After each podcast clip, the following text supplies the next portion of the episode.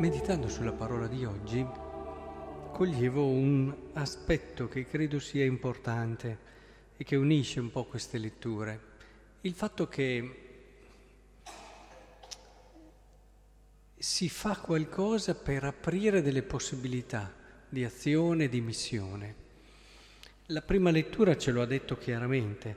Eh, l'angelo libera gli apostoli durante la notte apre le porte del carcere, li conduce fuori e dice andate, proclamate al popolo nel Tempio tutte queste parole di vita.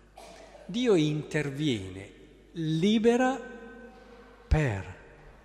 Cioè, non è che Dio semplicemente interviene, ci libera, ci salva. Finita lì, bravo Dio. Così è come la pensiamo noi. Tante volte non capiamo l'azione di Dio perché partiamo da questo presupposto Dio se ci, fa, se ci vuole bene, eh, ci fa stare bene, nel senso che ci mette lì, ci toglie tutti i problemi, le difficoltà e così via. Invece il voler bene non è semplicemente, è troppo semplicistico il discorso far star bene. Io ti voglio bene se ti do una missione, se ti do un senso, se ti faccio operare in una direzione giusta, perché l'uomo ha più bisogno di avere un senso e una missione della salute. Ricordiamocelo questo. Quindi il discorso, ne ho viste di persone che hanno perso la salute perché non avevano un senso e una missione.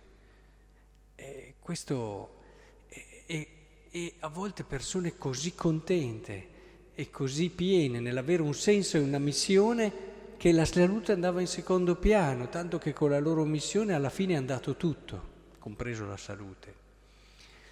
Quindi quello che vorrei far capire è che qui interviene l'angelo, libera, ma libera perché possano annunciare, perché possano fare e vivere bene la loro missione. Ecco, Dio agisce così nella storia.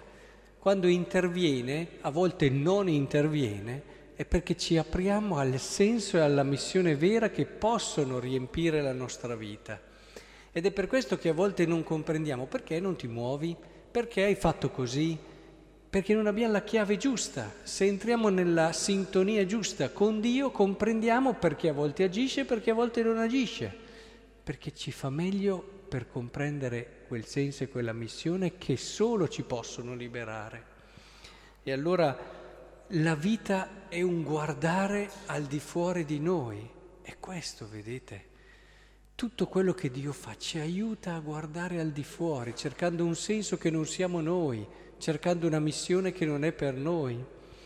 Magnificate con me il Signore, esaltiamo insieme il suo nome, guardate a Lui, guardate fuori, guardate a Lui, guardate al fratello e sarete raggianti, i vostri volti non dovranno arrossire. E anche il senso del Vangelo, se ci pensiamo a modo, ha mandato suo figlio nel mondo non per condannarlo, ma per salvarlo. Ecco, questo salvarlo è importante che lo comprendiamo così.